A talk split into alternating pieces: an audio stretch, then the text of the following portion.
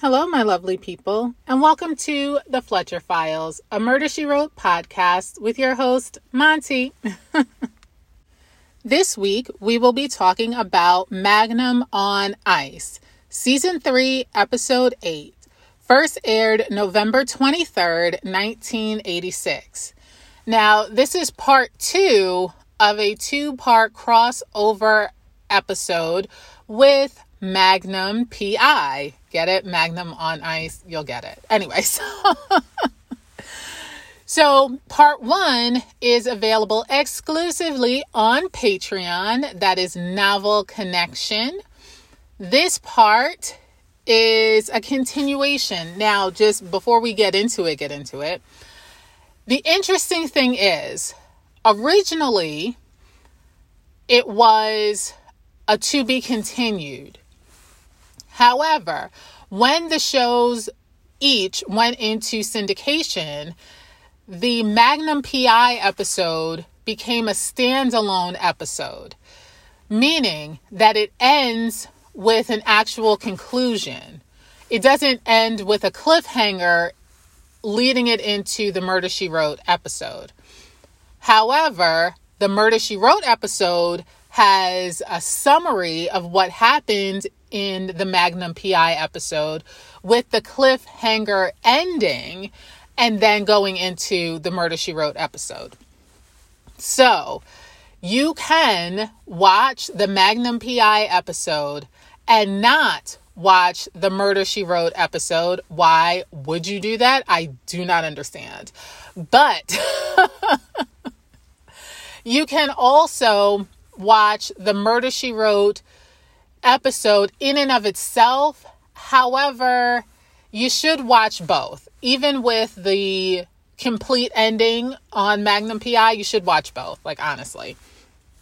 Now, Magnum PI was in season seven, and Murder She Wrote was in season three. And I believe this is the only crossover episode in the Murder She Wrote series. So this was to, I guess, increase viewership for Murder She Wrote. It is a different type of person, I'm sure, who was watching Murder She Wrote than was watching Magnum PI and vice versa. But they wanted to expand the viewership, which actually this makes sense. As I've said before, it would also make sense for her to have done a crossover with Matlock in the 90s. They were both out in the 90s and Perry Mason with regard to the movies. Now, it could not have been a crossover from TV show to TV show because Perry Mason at that time was all movies. But Jessica could have made an appearance on there. And how could we forget? We didn't forget. I just didn't get to him yet. Diagnosis Murder with Dick Van Dyke. Like any of those three Jessica Fletcher could have done a crossover and it would have been perfection. But we got what we got. We got Tom Selleck with his amazing mustache and his short shorts, like in Hawaii. Like, come on now. Just perfection. anyway, let's get into this. So, the IMDb summary reads Jessica comes to the assistance of Magnum when he's framed for two murders that occurred during her vacation in Hawaii in Novel Connection. Now, we have a few returners and then we'll go into all the characters. Now, there are some characters from the Magnum PI universe that were in the first one that are not in the second one, that being TC and Rick, who are his, you know, besties there. So, our first returner we have five actually. Raymond Byrie, and we will remember him as Pat Phillips, the track security in Dead Heat. In this episode, he is Captain Browning. Now, although he is in maybe two or three more Murder She Wrote episodes, he is a recurring character in Magnum PI. Like that's his day job, okay? Magnum PI is his bread and butter. So he was doing a guest star appearance on Murder She Wrote, but he was already established in Magnum PI, if I remember correctly. Next, we have Jared Martin, and we will remember him as Spencer Langley from It's a Dog's Life. So he was the brother to Morgana and what was the other one? And the drunk, right? So they had the spiritualist and they had the drunk sister. He was the brother. In that episode, he had hooked up with what was that guy's name? The farmer Potts, right? To try to make Teddy seem like he was unfit. He's a dog, okay? Anyway, yeah, that scam scandal that did not work. Anyway, so in this episode, he plays Arthur Houston. We then have John McMartin, who also goes by John Martin, I believe. We will recognize him as Gavin Daniels from Tough Guys Don't Die. Now, he was the professor that was previously married to Priscilla, but then they got divorced and they were still kind of in a relationship. And she wanted to get into political office but wanted to see if her previous abortion would be found out. And that's why they hired um, archie miles from miles and mcgraw to see if he could find that information out in this episode he plays jason bryan then we have Andrew Prine or Prine, and we will recognize him as Professor Todd Lowry from Lovers and Other Killers. So he was the guy who was cheating on his wife with Lila, the murder victim slash student slash blackmailer situation. Anyway, in this episode, he plays Victor Saylor. And finally, last but definitely by no means least, we have Jessica Walter. And we will remember her as Joyce Halloran from Murder in the Afternoon. She was the writer of our Secret Lives. And yeah, yeah, the victim in that. Clearly, we also know her from all of the television series and episodes she has been in throughout her illustrious career, which only ended this year, 2021, when she passed away. So, we will always remember her as a great actress. And in this episode, she plays Joan Fulton. Now, each of these returners were in part one, Novel Connection. Now, the entire cast consists of, of course, Jessica and Magnum, Thomas Magnum specifically, Captain Browning, Amy Saylor, Pamela Bates, Arthur Houston, Jason Bryan, Victor Saylor, Joan Fulton, Jonathan Higgins, and Lieutenant Tanaka. So, in Novel Connection, the Magnum PI episode, season 7, episode 8, but if you are looking for it on Prime, you have to pay for it, but okay. It is actually listed as episode 136. Season 7, they number their episodes for this series 1 through the very end. So it's not 1 through 24 and then season 2 1 through 24. They just continue the numbers. So if you're looking for it on Prime, it is season 7, episode 136, Novel Connection. So a quick synopsis of what happened there. Jessica is called in via letter. Actually, I don't think there was a phone call. She might have sent a letter. Pamela is a friend of Jessica's. Pamela sent basically a 911 to Jessica, and she believed that someone was trying to kill her, that being Pamela. Pamela had been invited to Hawaii to visit Robin Masters, who is Thomas Magnum and Jonathan Higgins' employer, right? And the running joke in the actual Magnum PI series is that no one ever sees Robin. They always talk about him, but they never actually see him. Ever. Okay? Ever. Correct me if I'm wrong, but that's the whole thing. Like they no one ever sees Robin. Everybody knows him. No one ever sees him. But he allegedly exists. And he is an author.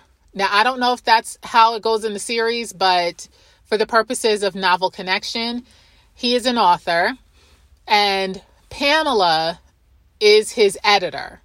And I think right now she works for his publisher, but at one point in his early career, she edited his original works. So he invited her out because he is finalizing another novel. And Pamela takes it upon herself to invite Joan. I don't know how they know each other. But she invites Joan, and Joan invites her secretary, Amy. So the three of them are being driven from the airport by Higgins when they're run off the road. Pamela assumes that it's about her, and we find out in Novel Connection why she thinks that. You have to listen to the review to find out. And Joan, actually, Joan doesn't believe that she's the one that they're trying to murder in Novel Connection. But Jessica, actually, no, I don't think Jessica figured that out either. I think it was Magnum on his own believes that Joan was the target. And Higgins believes he was the target. And Jessica believes that Amy may have been the target of this attempted assassination because there is a second attempt. So running off the road did not work. Someone fires into Robin's house when they're the entire cast is basically in there. There's Jason Bryan, there's Joan, Amy, Pamela, Higgins, Magnum, and Jessica. They're all in there. A shot is fired and the guy gets away. So, based on these two attempts, um, they know that someone is going to be murdered. They just don't know who it is. Everyone has their theories. Finally, we are at the way this novel connection ends, right? Is that everybody is at Jason Bryan's house for a party. And Magnum is like, Joan is the person who the assassin is trying to kill because he went to the hotel that they were originally supposed to be staying at looking for Joan. And the only reason he would be looking for someone is because they were the target he was supposed to murder. So Jessica's still a little skeptical, but she gets on board. The hired killer is at this party. And long story short, Magnum gives chase. The guy shoots at Magnum. Magnum shoots back at him. And the guy is hit and killed immediately. Now, Novel Connection closes up this episode right? So all is well at the end of the Magnum PI episode. If you want to know how that ends, you can subscribe to my Patreon and hear the entire review. Anyway, so that is how Magnum PI's novel connection ends. Now, we start with a review at the beginning of Murder She Wrote.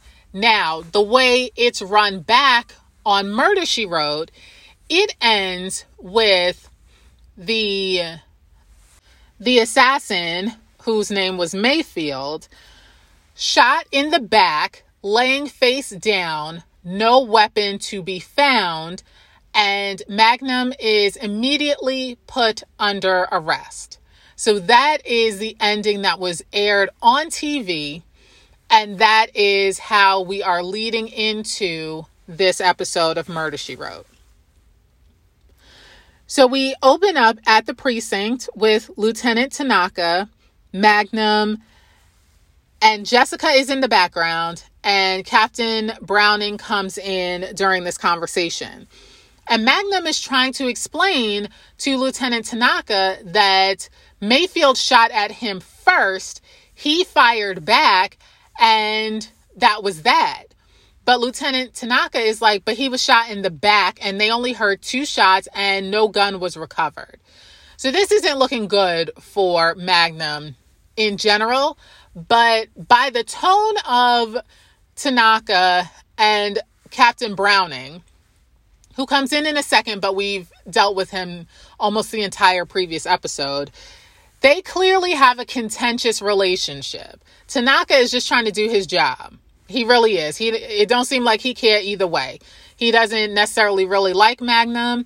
He doesn't particularly dislike him. He's just doing his job. Captain Browning has like a personal dispute with Magnum that Magnum knows about but just does not give into. Right? It's like I'm going to still be a problem for you. I'm going to still do my job and be a private investigator. I don't care if it makes you uncomfortable or you're upset about it. Now, I don't know what the background is because I did not actually watch Magnum PI.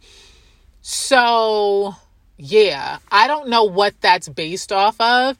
If you know, let me know on Instagram or Facebook. so Captain Browning comes over into the conversation and he's like, Mayfield was a blue ribbon citizen. He was a guest at the party. He was unarmed and he was shot in the back by this, I quote, drugstore cowboy, end quote. I have no idea what that means, but okay. And Jessica's like, Do you have ballistics? Like, what are you even talking about? How do you know that it was Magnum and it wasn't somebody else? Right. And so they're like, No, we don't have ballistics, but they were 245 caliber shell casings found. And Magnum was carrying a 45 caliber handgun. So it came out of the same clip, which I'm like, mm, okay, y'all, y'all assuming that perhaps there were two bullets missing, and you're assuming that they were both sh- fired at the same time. But okay, so he's convinced. The next scene, we are back at Robin's house, and Jessica pulls up in a taxi to find Higgins packing up luggage into the car. And she's asking what's going on. Higgins is asking, Where is Magnum? Like, you're clearly not here with him. What's, you know, what's the deal? Pamela then comes out and she tells her, Oh, I packed for you. We're moving to the Royal Hawaiian. And, you know, because this whole episode is over, that man is dead. So everything is fine. We can go on with our vacation. And Jessica's like, uh, yeah, okay. I know that I said that I would go back with you to New York for this morning, but like the circumstances have changed. And so, Pamela, now I discussed this in the Novel Connection review, but I'll tell you this now Pamela is trash. Okay. She is a terrible person. Now, spoiler, she did not murder anybody, but she is just so delusional and in her head and rude and disrespectful that it's outrageous. She how is she friends with Jessica? Because she must wear some sort of mask when she's with Jessica because she is entitlement at its finest. Like open the dictionary and maybe she was one of the original Karens. Like maybe that is it. Like I don't know. But she is trash. Anyway, And I'm like, you out here packing other people's bags. Do not touch my stuff. Do not touch my stuff. Like, I understand that you think it's okay, but you're going to go in my room, in my, in this, God, into this room that I'm staying in, right? And actually touch my stuff, put it into bags, and be like, oh, we're leaving? Like, we didn't even have a discussion. Why are you touching my stuff? Okay. is all my cash there? No, I don't think she was still cash. But I'm like, honestly, you have personal stuff in your room and a whole mess because she, Pamela, has decided for these adult women that they are now going to the Royal Hawaiian. And in the first part of the episode, we find out that Pamela was invited to stay at the house, but that Joan and Amy were going to stay at the Royal Hawaiian. But once they came to the house after almost being run off the road, Pamela, not asking Robin, who's not there, so, you know, clearly didn't call him or anything, without asking Higgins, without speaking with Magnum or anybody, is like, no, y'all are staying here. Cancel your reservations at the hotel. It's not safe. Who are you to make these decisions for these grown women? And how are you opening this man's house up to strangers? You invited these two people, did not even let Robin know because he did not know, according to Higgins. They're like rolling with the punches here. And then not only do you invite them on this trip, but you then put them up in somebody else's house without their permission. Outrageous. Anyway, so Jessica's like, listen, I'm going to get cleaned up because she's still dressed for the party. I'm going to get cleaned up. Can you please drop me off at Jason Bryan's house and take the ladies to the Royal Hawaiian? Okay. That's what we'll do, and we'll figure it out from there. Higgins is still concerned that somebody else may be sent because he still believes that because of his colorful past, he is the target of the assassin and that another one will be sent to finish the job. Now, Jessica also believes that this isn't over and whoever the target is is still in danger. But Jessica's being polite. She's like, uh, yeah, so why would you think that they would send someone to murder you all this time later? Yeah? what she wanted to say was, Higgins, ain't nobody trying to murder you, okay? I appreciate that you think highly of yourself, as you should, but not so highly that you think that there are people from your past that would send an assassin to murder you. And also, why would they wait until there were three additional people in your vehicle? They could get you at any time because Robin is never home. Magnum is living his best life in Hawaii and in his shorts. Okay. So why would they wait until now? Like, I think she meant that twofold. Like, not just all these years later, but why would they wait until now when there's so many more people around who could get in the way of their assassination attempt? It doesn't make sense, but he is dead set on believing that he is the target because he wants to feel special. So, okay. Okay, Higgins. Okay. So, the next scene, we are at Jason Bryan's house. Jessica is left to her own devices because he is on the telephone. She uses this opportunity to sneak around to where the shooting occurred. Why there is not like crime scene tape and it's blocked off and stuff like that.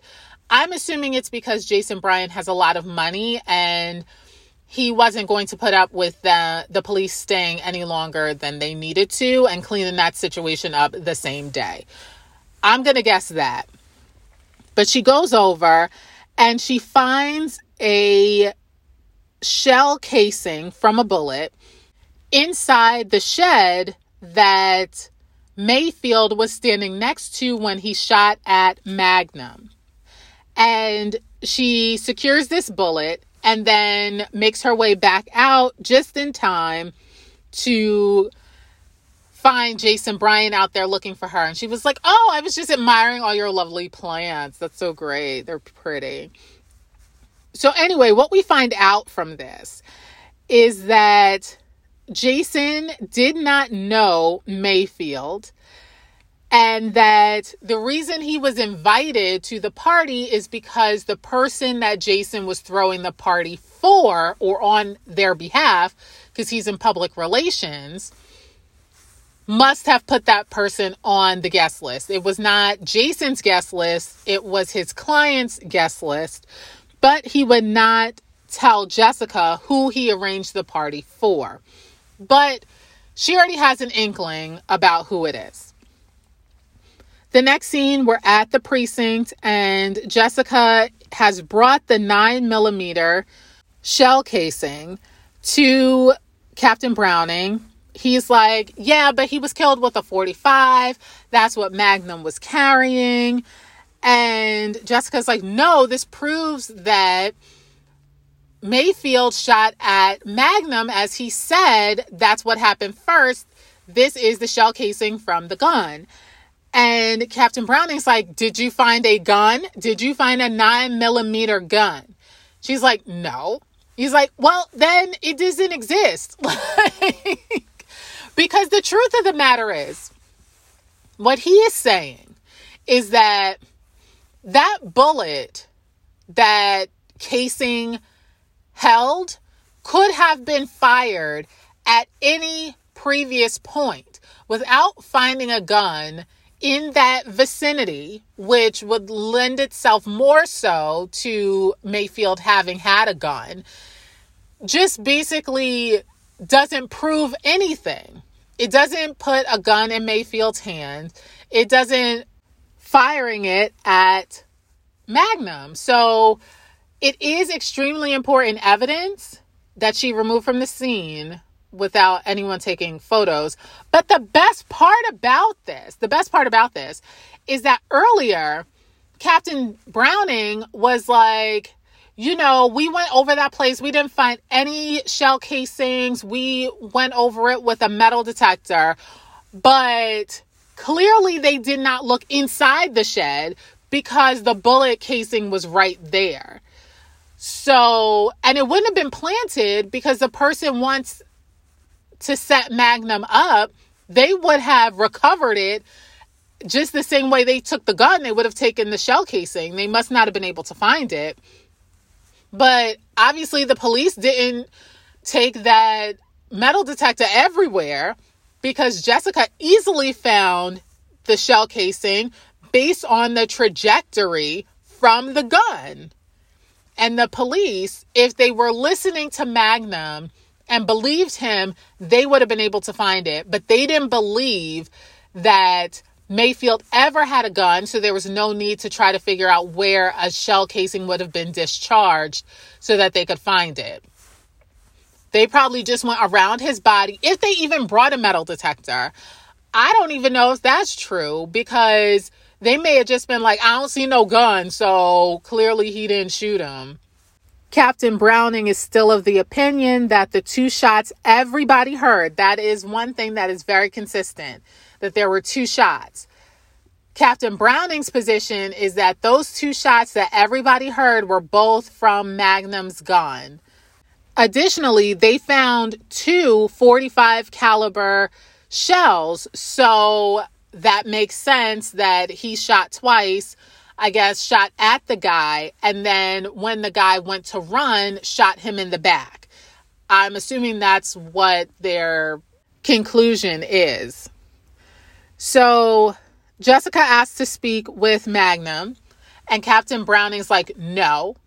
And so Jessica pulls the I am a friend of the governor card. Okay, she does not do this often.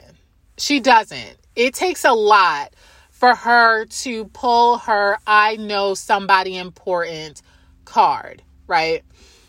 But she does and she I I'm so proud that she did it because this was the exact situation where she needed to pull that card. And how smoothly she pulled it out and presented it to Captain Downing. I keep calling him Captain Downing.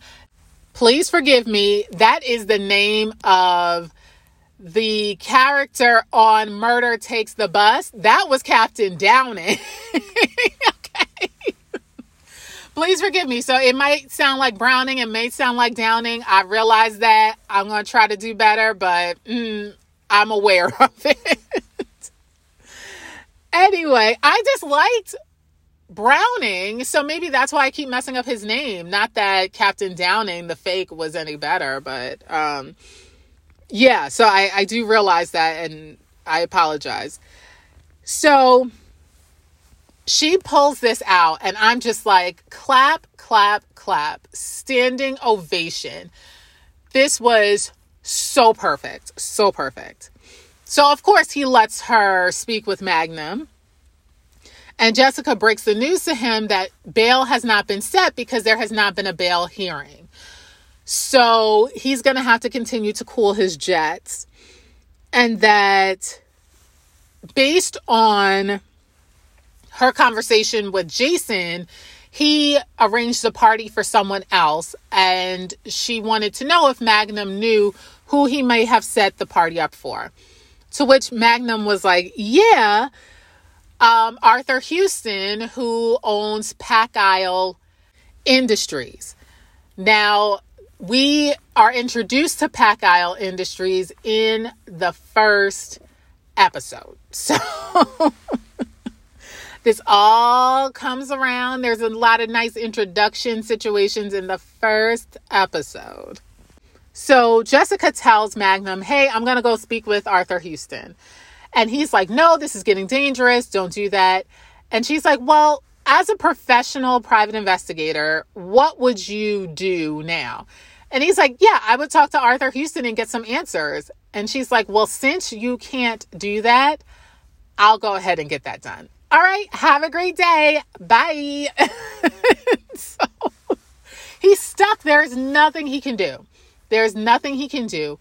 He is trying everything in his power to not have Jessica help him for whatever reasons. That is definitely a flaw. That's definitely a flaw. How I don't know if it's because he doesn't think she can do it or if he thinks she can do it, but that's going to make him look terrible that this woman of a certain age, who is a novelist and not a licensed private investigator, has solved this murder and he has not. So I, I don't know if it's an ego thing or what, but he is trying he is so frustrated at the fact that he can't stop her from solving this murder. And he needs her. That's the worst part for him. He needs her to do this because there's no way he can see his way to doing this because bail hasn't been set, right? So he can't get bailed out. He's just sitting there cooling his heels. So the next scene, we are at Arthur Houston's house with Jessica. Now, he has an entire computer, like straight up monitor, like a like those of us who went to school in the 90s and they had a computer room right before or right at this time that Apple had the different color computers. Right before that, the regular like Dell computers, they had like the full large monitor. They had the hard drive was in a separate tower that most likely sat under the monitor sideways and a keyboard. Now, that tower had a one for a 3.5 disc as well as the floppy disk. Okay, they didn't have CD situations going on. And that is what Arthur Houston has just in his backyard on a glass table. And I promise you, there is no way in this world that that computer was plugged in to anything, to any power source whatsoever. Like, this was all for show. Because when they did show the screen of the monitor, it was blank. It was off, off blank. Okay. It wasn't any sort of graphics, nothing. It was off. Okay. Because it wasn't plugged into anything. And you'll see, like, they kind of zoomed in on his hands as he was looking up Amy Sailor's name because Jessica was like, I was she your employee? And he goes to check, and I'm like, they don't show you the screen because the computer's not plugged into anything. In and of itself, it makes those click clacking sounds. You know? so I was like, who are you fooling? Like, who are you actually fooling? Like, a whole mess. Anyway, so he's like, no, she did not work for me. I never met her. They said that she came to my building, but I never met her. And Jessica was like, well, she was at your party. And it must have been really awkward because the guy who was seen following her was also at your party. He then says, No, you're mistaken. That was Jason's party. To which Jessica is like, Well, Jason indicated or intimated that it was your party. And so Arthur is clearly uncomfortable. And he was like, uh, He is mistaken.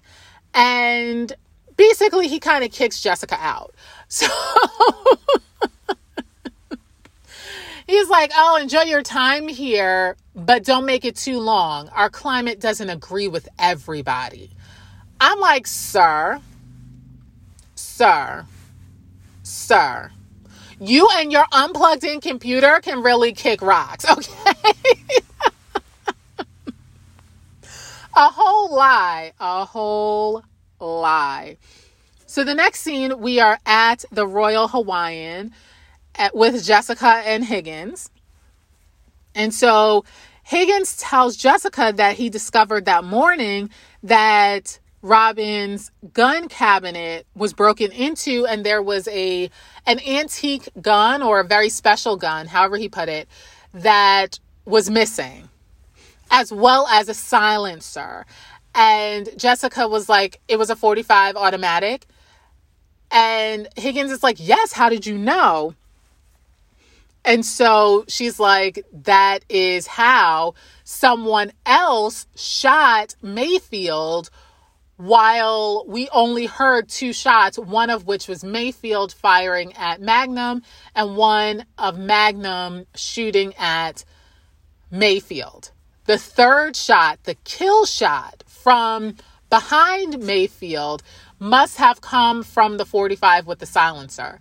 Now, the fact is, a silencer does not silence, it suppresses the sound.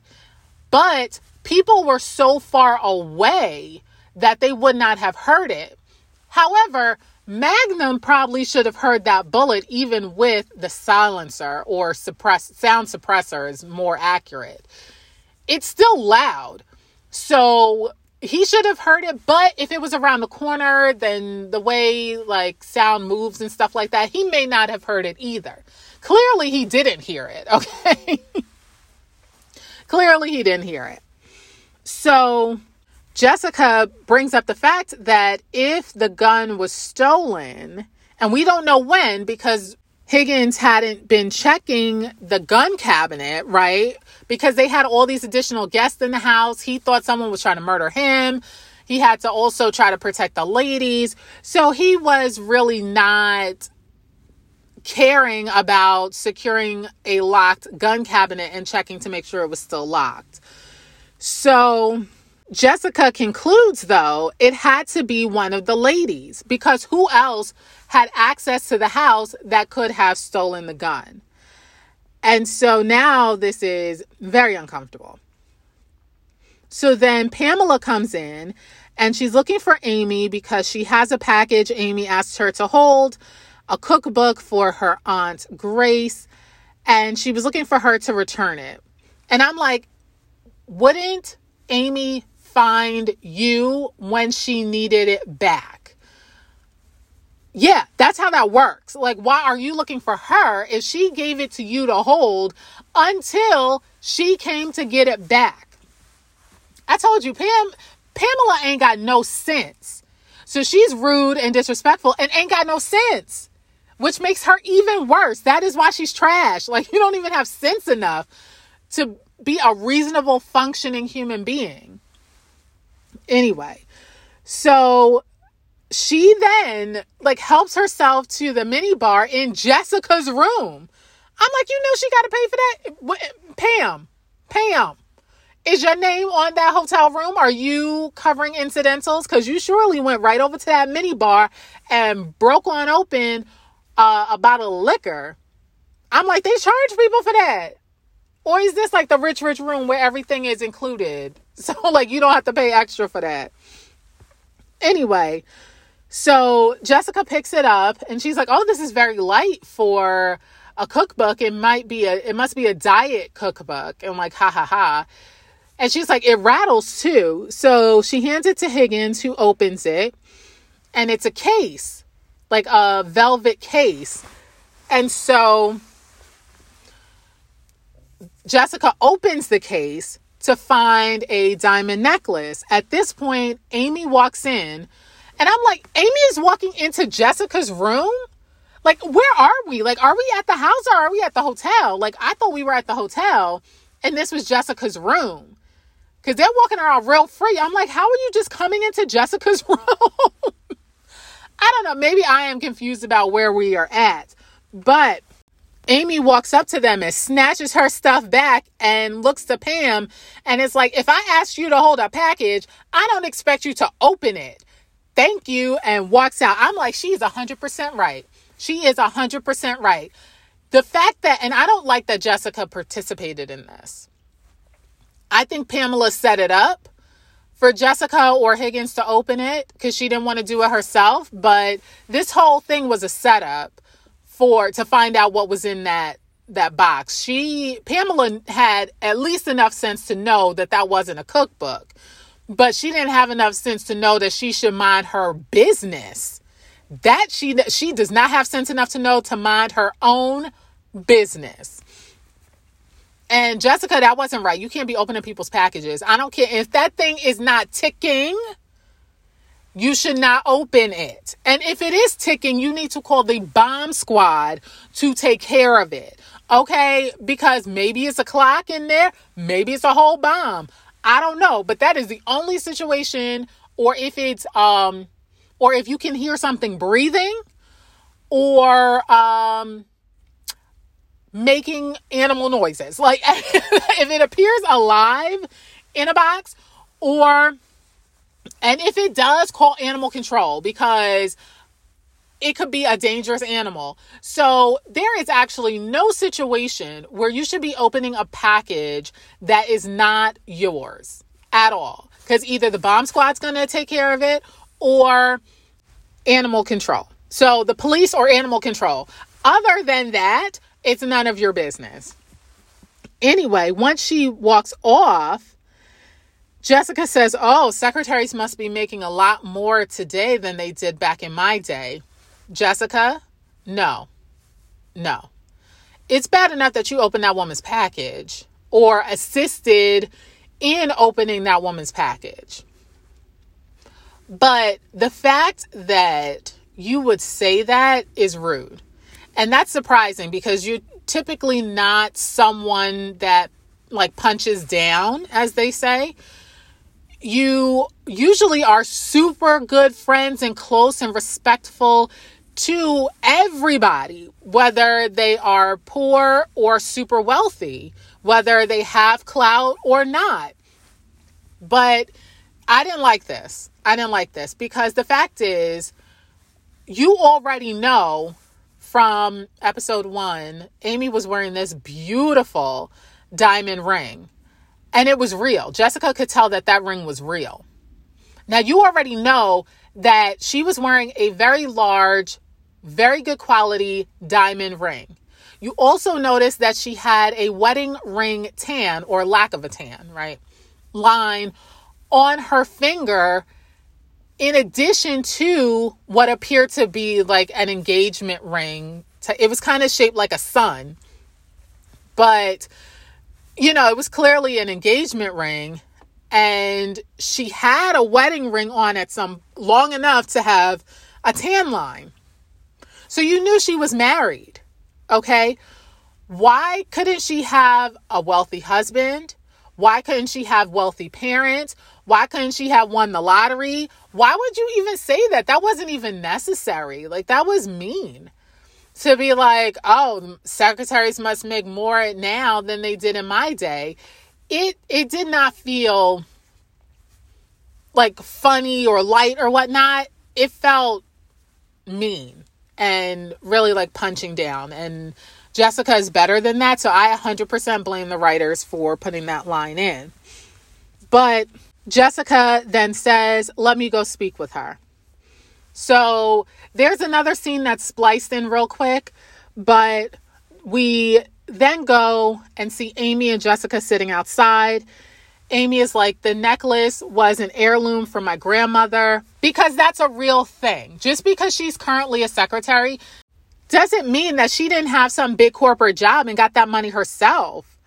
So I hadn't even thought of that possibility till now. Like, just because she's a secretary now, maybe she had a really high paying job that was just super stressful, made millions of dollars, and was like, you know what? I'm just going to be a travel secretary because I need to get away from my crazy abusive husband. And this is the best way to do it. I don't need all that money. I'm good to go.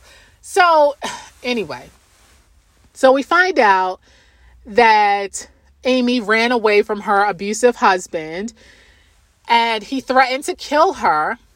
So she she didn't have time to wait for a divorce. She just needed to get out of Dodge and that the necklace is the only thing she has of value that she can use to start a new life. And so she thought that Mayfield had been sent by her husband to find her since she had that necklace, right? So, and she had reason, and we'll see in a few minutes, she had reason to be scared about that. And we also find out from her that the reason she went to Pack Isle Industries is because Joan asked her to deliver an envelope there for Arthur Houston. And that she, it was sealed, so she had no idea what was in it. And that when she saw Mayfield, she automatically thought that her husband had sent him, and that's why she ran off scared. And she did not tell the police that she went to Pack Isle Industries because Joan had said, This is confidential, don't tell anybody. So she was for real ride or die. She was like, I ain't tell I'm not even telling the police because this is confidential. Not for nothing. That's a good friend to have. Okay.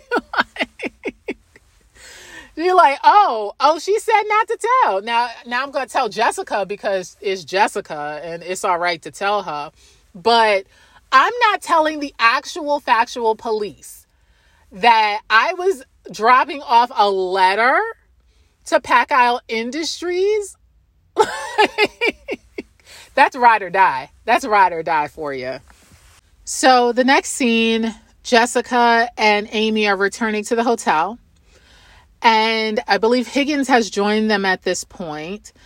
And Joan is coming down the stairs. No, Higgins was coming down the stairs, I think, near Joan or at the same time as Joan. And Joan is like, surprise, there's someone here to see you. And it's Victor, her husband. Amy is like, how did you find out where? And she just runs off. She just literally like does a one two step to the right and takes off walking. And Jessica, who knows the deal, is like, What are you doing here? And um, Victor says, Oh, she must be so embarrassed. She just ran off, meaning from home, and didn't leave a note or call or any or leave word at all. And, you know, now I, I found her and, you know, she she must be so ashamed or whatnot. And Jessica's like, uh, then how did you find her? And he says, Oh, well, a friend saw her and gave me a call. So Jessica is very suspicious. And Joan is just watching this in the background. she is legit like watching Victor in the background. And so Jessica is like, listen, um, you know, she is very upset right now. Maybe you should wait until tomorrow and give her a call. And you can see the anger just boiling under his skin as he's like, you, you may be right. I think you're right. Um, okay, thank you. And walks out of the hotel. And Joan is like, oh, I don't get it. If she doesn't want him, you know, like basically, I'll take him. Girl, he is clearly abusive. Okay. If you could not see how angry he actually was when he was having that conversation with Jessica, that I don't know, girl, you need to, your hormones are just on a thousand right now, girl. Put that, put, you better get yourself on a pill and regulate that. that's a whole mess. That's a whole mess. Like, I understand your husband passed away three months ago. We find that out in the first episode, right? I told you there was a lot of introduction in the Magnum PI episode. But you are just real, as they say, hot in the pants. Okay? Calm down. Calm down. Now, I will tell you, Joan is actually not the person who reached out to Victor to tell him that Amy was there.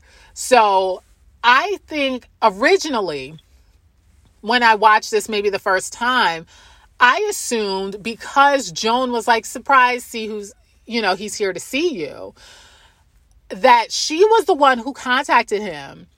And it's just like, oh, that's so nice that he came looking for her it was actually not Joan who made the phone call to Victor. So she has at least that. I can't even say it's a redeeming quality. I don't even know if she knew that was an option. So, but at least she did not do that. At least she is not the person who put Amy in danger. So the next scene, we are at the jail, and Jessica and Higgins are there to visit Magnum. Um, we find out that Bail has been set at $100,000. Now, Higgins tells this to Jessica, and Joan is again like chilling in the background, okay, just watching this whole situation. And I will say this Joan's dress, like her outfits, this entire two episodes are just perfection, okay, for the time, for her status in society, for the events, for the weather, just on point. And I tell you, like their costume people, nine times out of 10 are just on the nose, just like absolutely on point. Now, sometimes makeup has Jessica looking real crazy, but I will say her clothes are always on point and they really do take care of the other actresses and actors as well with their their clothing design their it's appropriate for the occasion for the weather for um the actual character. You know it's something that this character with this personality would wear and how they would present themselves. This was definitely one of um, a noticeable high quality costuming for especially for Joan, especially for Joan, and of course for Jessica, but especially for Joan. So we find out at the jail scene. Now going back to the jail scene. I just as an aside, I wonder if well no, like I said, Murder She Wrote definitely has some great costuming. And I'm wondering if they joined forces with Magnum PI's costume uh, people or if they just dressed their own characters. So Murder She Wrote costuming did their costuming and Magnum PI costuming did theirs. I don't know. I think that would just be interesting to know. Anyway, so we find out that Higgins could not reach Robin. Okay. So he's trying to do that so that they can get the money to bail Magnum out. And Magnum is frustrated, but I'm like, dude, you know that Robin is never around. so my question is, why don't they just get in contact? Because he was supposed to come from Greece. Like he, Robin is in Greece. But I'm like, so he couldn't call his accountant to get this money ready for like, okay, you guys can spend up to $200,000 to bail Magnum out. Like, that's terrible. He kind of just left them in the lurch and was like, I'm staying in Greece. Okay. Figure it out. Good luck. Godspeed. So, a whole mess. Anyway, so the next scene, we are back at the hotel and we're in Joan's room, and Joan is trying to get the uh, hotel employee to give her a massage. And I'm like, Joan, your hormones are showing. Like, honestly, cover it up. Okay. you are parched. Okay. You are thirsty beyond thirsty. Okay. And wow. Wow. Anyway, the guy was taking the $20. He was about to give her a massage when Jessica knocks on the door and he is like, Thank you for saving me. Because he surely slipped by Jessica having taken the $20 and was like, You have a great day, ma'am, and walks out tucking that $20 in his shirt pocket. Sir, you don't get that $20 without feeling me up. Like, that is a whole point. So, you know, Joan is kind of salty about this. Anyway, so Jessica is looking for Amy. And Joan is like, I don't know where she's at, honestly.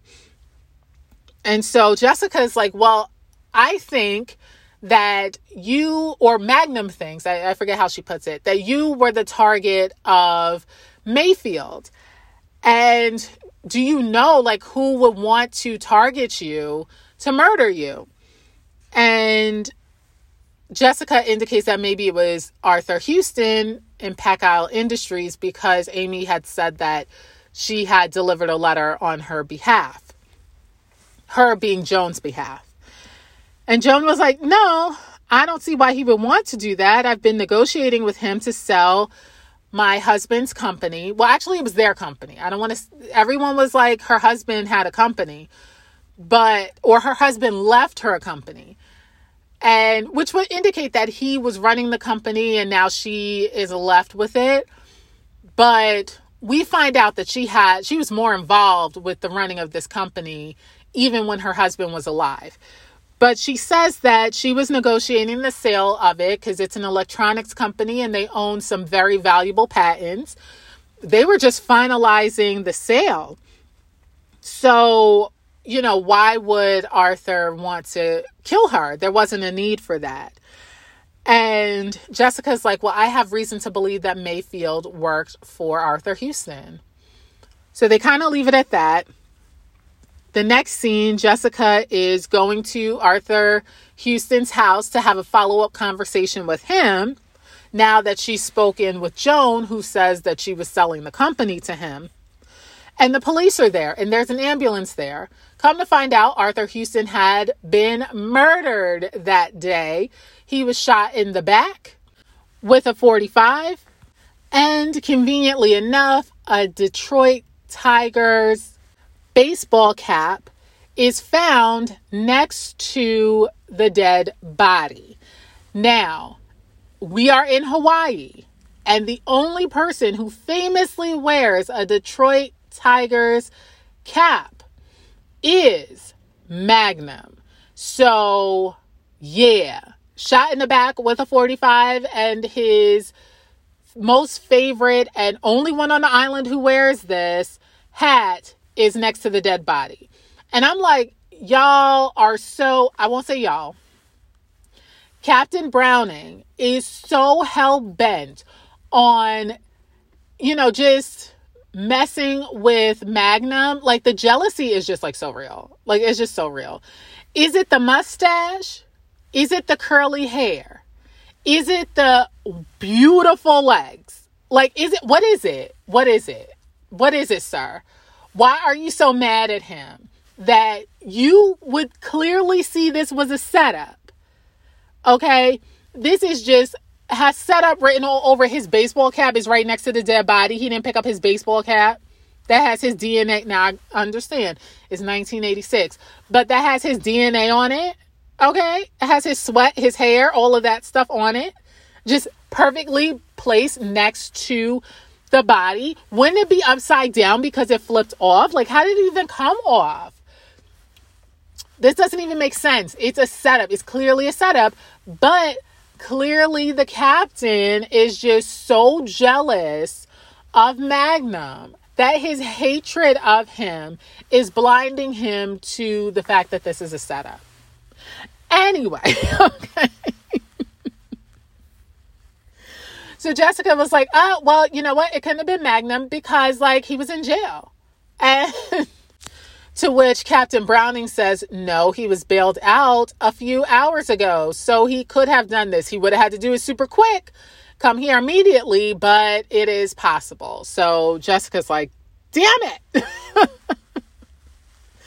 so Jessica goes to the hotel and she's running a bath and she's trying to figure out what's the what and how she can now help.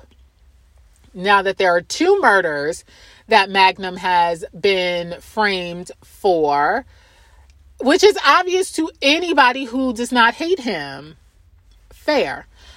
And Magnum sneaks into her room and she's like, oh my God, like in her robe. And she had, she, she had walked into his room when he was in a robe in the first episode. So she's like, okay, now we're even. My bad. And Jessica explains that his hat was left there at the murder scene.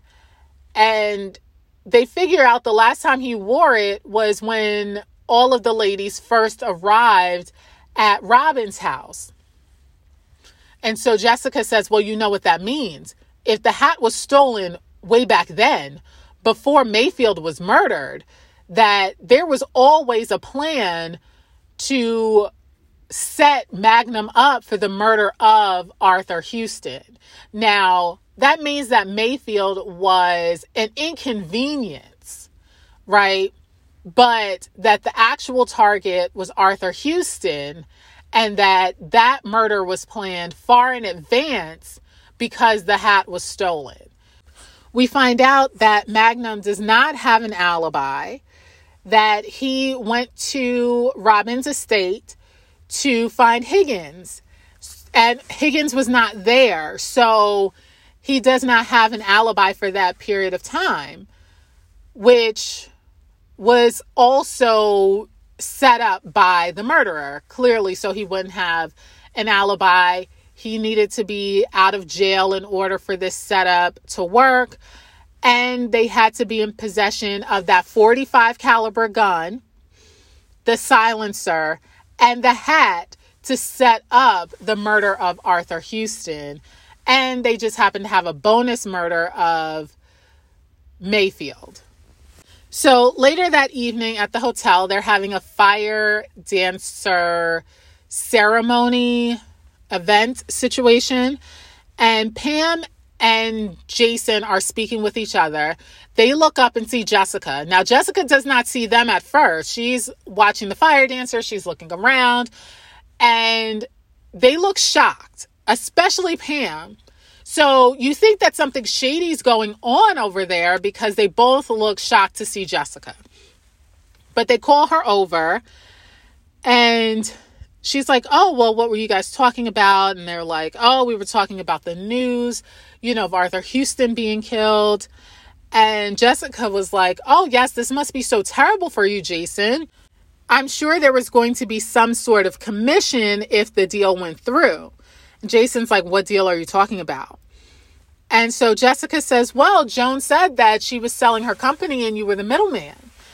To which Jason was like, Oh, she told you? Well, listen, it did not work out. We would have gotten this done weeks ago, but she kept raising her price. She considers herself a shrewd businesswoman, but she really ruined this. To which Jessica says, Well, maybe she was shrewder than you gave her credit for. And so he's like, Yeah, okay, and leaves. like, did you ever think that she was raising the price because she actually knew the value of her company and you guys assumed because she was a woman that she wouldn't know that you were trying to get over on her? Yeah, you're mad that she figured that out and she was smarter than you thought. Not shrewd, didn't ruin it, but she was smarter than you thought, smarter than you gave credit for. So you want to play it off like, oh, she's a woman. She doesn't know. She was raising the price when she shouldn't have. We could have been, we could have made this deal that would not have been to her benefit because I'm sure she does know the value of her company and that's why she kept raising the price. We'll find out more about that in a little bit. So, we find out when Pam and Jessica are left alone that Pam, because she ain't got no sense and she be in people's business instead of minding her own business and learning how to be a polite, functioning human being, she called Victor, Amy's husband, after Amy told her that she was really going through something and she needed to get away from her husband. She said, Well, when we got here, she looked so sad that I went ahead and called her husband, you know, um, but maybe I shouldn't have done that. No, you shouldn't have done that. If someone comes to you, now I don't know how she know Amy. I really don't. I don't know what made Amy think that this woman had any sort of sense whatsoever. But she goes to you and she says, I need to flee from my husband. I need to get away for a period of time somewhere far, far away. Can you help me? Did you ever think that the reason that she was upset when you got to Hawaii is because she was nearly killed and she believed that her husband had sent someone to murder her. Is that a possibility that all of you were upset and scared after taking a leisurely drive and nearly being run off the road? Like, uh, maybe that's why she was upset, not because she was missing her husband. She didn't even have time to process her feelings about the fact that she had to flee the country. Not okay. Hawaii is a part of the United States. I realize that. But the mainland, we'll say. She had to flee the mainland, okay, to get away from this psycho. And you're like, oh, you know, I believe in love. And so I called him and told him where she was no, that wasn't any of your place, and you want to act all shy and like, oh, I shouldn't have done that, should I? Oh, that. She could have been murdered. All of you could have been murdered. He is crazy. And we find out how crazy he is in like five, four, three, two, one. Okay. And that's the thing. You don't know the dynamic. If she asked you for help to get her out from mainland USA, then you do that and you leave her to her business because she's an adult.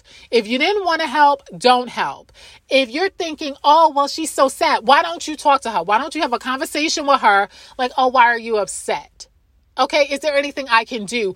But you take it upon yourself to find her husband's phone number and call him and tell him where she's at when she literally was fleeing the mainland to get away from him.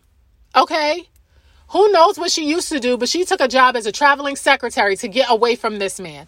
I'm telling you that Pam ain't got no sense whatsoever. Just a, a whole trash person. And now you may say, okay, well that that's terrible to do. That's terrible to do. But why is she trash? As I said, you have to watch the first episode. Okay, you have to watch Novel Connection and go to Patreon, listen to my review to understand why I am so passionate about how terrible of a person she is cuz she doesn't come across as as terrible of a person when you just see her in this episode. But when you combine the two, you will understand where I am coming from. So, anyway, the next scene, we're back in the hotel, and Jessica is walking past Amy's room and she notices that the door frame is damaged, that someone has forced the door open. So, Jessica walks in, which I'm like, girl, that is dangerous. The hotel room is trashed, it's clearly been searched. Jessica runs to make a call on the phone Amy walks in and she's like, What are you doing in here? I'm like, You know, Jessica ain't do all this. And so Jessica's like, Oh my goodness, I came in the door. I saw the door was forced, so I came in and I came to call security, but someone has yanked the telephone cord out of the wall. And so Amy's like, Oh my God, he's been here. And at this point, now I don't know where he came from. I don't know if he was in the closet, in the bathroom, outside of the door, in the hallway. I don't know where he came from. But he came like literally like around a corner or something and was like, I am still here. And he had a crowbar. When I tell you, when I tell you, this must have been a Magnum PI scene because the level of aggressiveness, like the level of threat that he was making to her is way outside of what we would normally see on Murder She Wrote. Okay, now granted, people have threatened to shoot Jessica, they have held her at gunpoint, held her at knife point, held up a brass pipe or a lead pipe and threatened to brain her. Yeah, I understand that. But when I tell you this image of domestic violence is truly scary. Okay. So he has a crowbar and he says, like, give me the diamond necklace. And she's like, you can have everything else. She's literally hiding behind Jessica. And she's like, you can have, I gave you everything else. You can have everything else. This is all I want. And Victor is like, there is nothing else left. That's all that's left. And she's like, I'm not giving it to you. I'm not giving it to you. And he says, holding the crowbar, holding a crowbar. He says, This was very effective opening the door. I'm sure it'll be as effective opening a head. Okay? Like, wow. All right. So at this point, Jessica is just like, oh my God, like this is way, way, way, way more than I thought. And just like, I'm sure, you know, she, everybody's scared in this situation, but like watching this, like, your heart just drops and like, oh my God, like what was happening in their household if he is this desperate that he is willing to literally murder two people because he's like, you know what, Jessica, you need to stay out of this, or Mrs. Fletcher, whatever. You need to stay out of this because bystanders are the ones that really get injured in these situ- in these domestic situations. And I'm like, that is a hundred percent true. And that's what makes this so scary because this whole scenario is a little too real now I'm wondering like whose family had a situation like this because it seemed really, really accurate to how dangerous domestic violence can be, period. But to think that, you know, a writer or writers are putting this scene together, and I'm sure there were people sitting at home in 1986 like oh my goodness like this is terrible this is I couldn't even imagine this and thinking that this was just some creation in a writer's mind, not realizing that this is some people's real story. You know, like this is, it can be this violent and scary. And this, like, this got real. Okay. This, this got real for Sunday evening. And so Jessica then says, Well, there's someone behind you. There's someone behind you. And he doesn't believe her. It's like, Yeah, okay, that might have worked as a plot in one of your books. Come to find out, Higgins is behind him and he makes his presence known. He then gets into a karate stance of some sort. There is a struggle. Jessica hits him in the back of the head, not Higgins, but Victor in the back of the head with her purse, which, you know, gives just enough seconds for Higgins to kind of get the upper hand. Two stunt doubles roll around on the ground pretending to be Victor Higgins. that was the comic relief there because this, woo, this was scary. And so at some point, Victor just gets up and runs out the door. He's like, and scene, and runs out the door. And Jessica is like, oh my goodness, thank you, Higgins. Like, if you hadn't come in when you did, who knows what would have happened? You did an excellent job. You know, are you okay? He's like, yeah, it's just a, a flesh wound. So now they're, I don't know if they're in Jessica's room. I don't know if this is like a, you know, a lounge situation within the hotel on the upper floors, you know, like certain levels on you know, high levels in fancy hotels will have like a lounge for those, like a penthouse situation or like a gold level or silver silver level, you know, lounge. So maybe that's what that is. And that's why everyone has access to it. So that's what I'm going to guess this room is.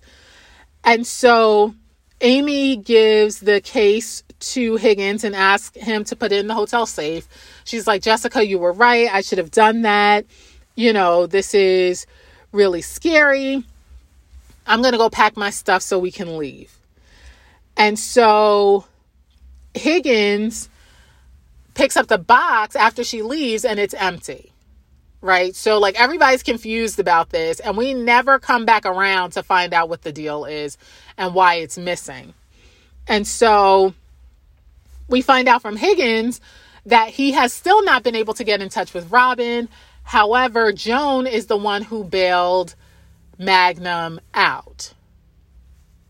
Dot, dot, dot. Okay, so the next scene, we are seeing Joan leave her room and Jessica step out of hers. She she then finds a maid from the hotel and says, and this is Jessica, says that she locked herself out of her room and the maid helps her or housekeeping. I'll call her housekeeping. Helps her. She has the master key. She lets her in. She's like, Oh, you know, people don't tip. And thank you so much for the tip. I can help you find the key. She's like, No, I left it by the beach. It's like, Okay, well, I can have them, you know, find it for you, whatever. She was like, I can, I can help you. I can help you. And I'm like, just give this woman some more money so she can go on about her day. She wants to help you because then you'll give her more money. Just give her more money up front and let her go. So the woman finally leaves, and Jessica is searching through Joan's room. We then see Joan downstairs coming into the hotel, and the person at the desk calls her over and is like, Here, I was told that you lost your key. Here's a replacement. And so Joan, of course, then goes directly up to her room. She opens the door. Jessica hears her and like closes up the suitcases and then comes walking out of her room, like, oh, you know, I couldn't find my aspirin. So I came in here. The maid was in here. So that's how I got in. Because um, I would never call down to the front desk to ask them for aspirin, Advil, Tylenol, you know, ibuprofen, you know. No, I wouldn't do that. I would just come into your room and search through your stuff for it. Anyway, this was not Jessica's best lie. Okay. She didn't have time to come up with a real good cover story, and she did the best that she could do. So she notices that, or makes note to Joan that her bags are packed. Like, are you leaving? And she's like, Yeah, I just have one more thing to take care of, you know, before I went. And Jessica's like, Oh, yeah, you had to get rid of the stolen gun and the silencer. And Joan is like, uh, What are you what are you talking about? And Jessica says, Well, you know what? Leaving the hat at the murder scene was effective, but it was a mistake you had to have taken it before Mayfield was killed, meaning that you had planned to kill Arthur Houston from the time you got here. So, from the very first day you were here, you already came in with a plan to frame Magnum for the murder of Arthur Houston. And so Jessica was like, You were the target the whole time. And you wouldn't sell to Houston. And Joan was like, No, I wouldn't. You know, I helped build the company. I put in more to building the company than my husband did. And so when he died, I finally had the opportunity to take the company public and grow it the way I wanted to grow it. And I told Arthur I was not going to sell my company. And he would not take no for an answer. And I find out that he hired a hitman to kill me. I had decided to come down here to tell him face to face that I was not going to sell the company. But then we almost get run off the road, and there was that other attempt. So I knew there was only one way out of this, and that was to kill Arthur Houston. And so she then says, Men always underestimate me. That is the key to my success. And so Jessica's like, Oh, well, like you didn't have to kill him. She's like, That's the only way it was. Now, my thing is, even before, now I don't know, if she found out back in New York. I'm assuming they're from New York or Maine. We'll say New York. I'm assuming that back in New York, she must have found out that he hired a hitman. Because like why would she have taken well no no no. I take that back. I take that back. Because by the time she got to the house there had already been that they had already been run off the road.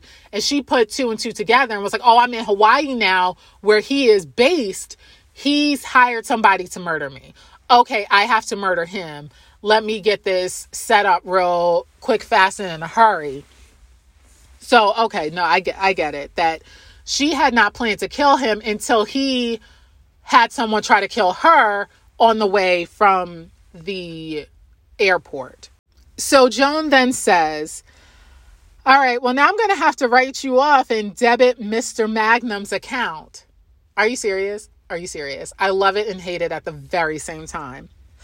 And so Magnum is like making his way across the outside ledge of the hotel he then comes in through the open sliding glass window. He confronts Joan, who's like, I'm not putting down the gun. You don't have a gun. So why would I put down my gun? You're not a threat to me. And he's like, I called the police. She's like, Why would you call the police if you're the one they're looking for? And then there's a knock on the door, and they're like, Police. Joan then turns around and fires a shot at the door. Is she trying to get everybody murdered? Because that's what it seems like she's trying to do. So the police bust in. There's two uniformed officers and Captain Browning.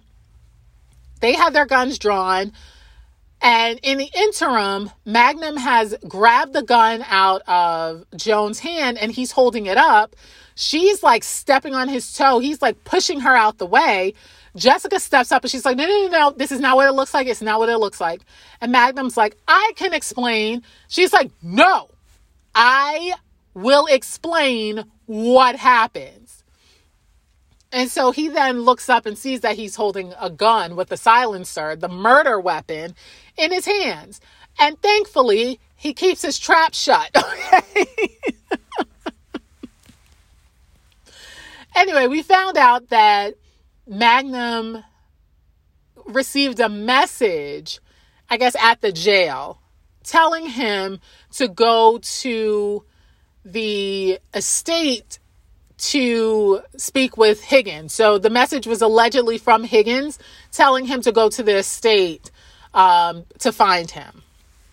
So we wrap this all up uh, at the house. We find out that the jewels do belong to Amy that Victor was arrested. So now Amy can move on with her life, giving her at least some peace for some period of time.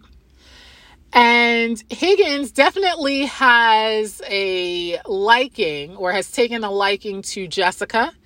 He is planning to take her to the airport and Magnum is like, "Hey, like I no, I already said that I was going to take her unless, you know, you have something to discuss with her.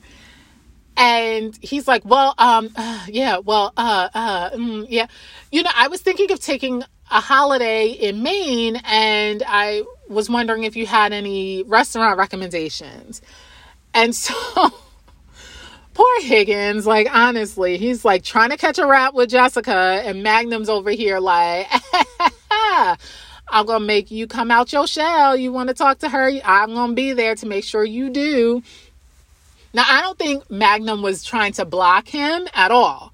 I think that he was trying to get Higgins to kind of make a move like, oh, no, no, no, put your, you know, put yourself out there, make it known what you're trying to do. Don't try to hem and haw around this. You know, she is a very classy lady, you know, be upfront. okay.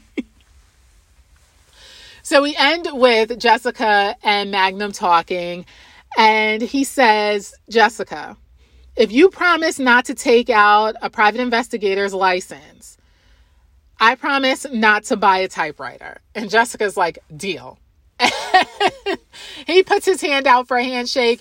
She puts her hand out for a, a five, and they slap five and laugh, ending the episode. So, this was a good episode. However, I think that it takes it up a notch when you watch both of them. So, for the many times that I've watched this episode alone, Magnum on Ice, it was fine. Like, it was fine. But there definitely are clues and facts and introductions and information that you get from watching Novel Connection. So, watching them both really does make a difference. I will say it really does make a difference. So I will be trying to catch both of them. Since they're in different seasons, they don't run on like Cozi and WGN at the same pace. So you kind of have to DVR one and then the other and then watch them back to back. So anyway, my suggestion is to watch both of them back to back. It will make a lot more sense. And it's just a better watch that way. So, next week, we will be talking about Obituary of a Dead Anchor. Okay? Yeah. No, it's not a bad episode. So, I, I don't want you to think that it's a bad episode, but we'll get through it. We'll get through it. I vaguely remember it as oh, definitely a watchable episode. Definitely a watchable episode on the better side of okay. Now, I may watch it again and write up notes and absolutely adore it. I may watch it, take notes, and hate every character except Jessica. it's a Cabot Cove episode. So it's a Cabot Cove episode. Amos is still there with us. So that's always fun. That's always fun to have a Cabot Cove episode with Amos and Seth and Jessica. So it'll be a good one for that alone. Like for that alone. Anything else is icing on the cake. So, you guys can get in touch with me via Instagram at the Fletcher Files Pod on Instagram, on Facebook on the Fletcher Files Pod Facebook page, or via my website, the Fletcher Files Pod.com. Okay. Or is it the, it might be the FletcherFiles.com. That's terrible. Or with the most preferable, most preferable, right, is to join Patreon and you can hit me up there. In addition to other great content, I have the first part of this episode, Novel Connection, in case you didn't know that from the 15 times I said it throughout this episode. anyway, you guys have an amazing week. I will see you next week, Sunday at 5 p.m. for Obituary of a Dead Anchor.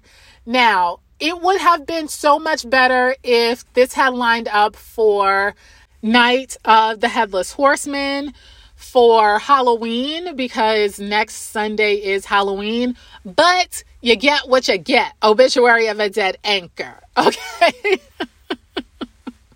Anyway, of course, we need a bit of a break from all the Halloween stuff and the Thanksgiving stuff that they're already putting in and the Christmas stuff that's right next to it. But anyway, we'll have a good time as always. So until then, have an amazing week. Bye.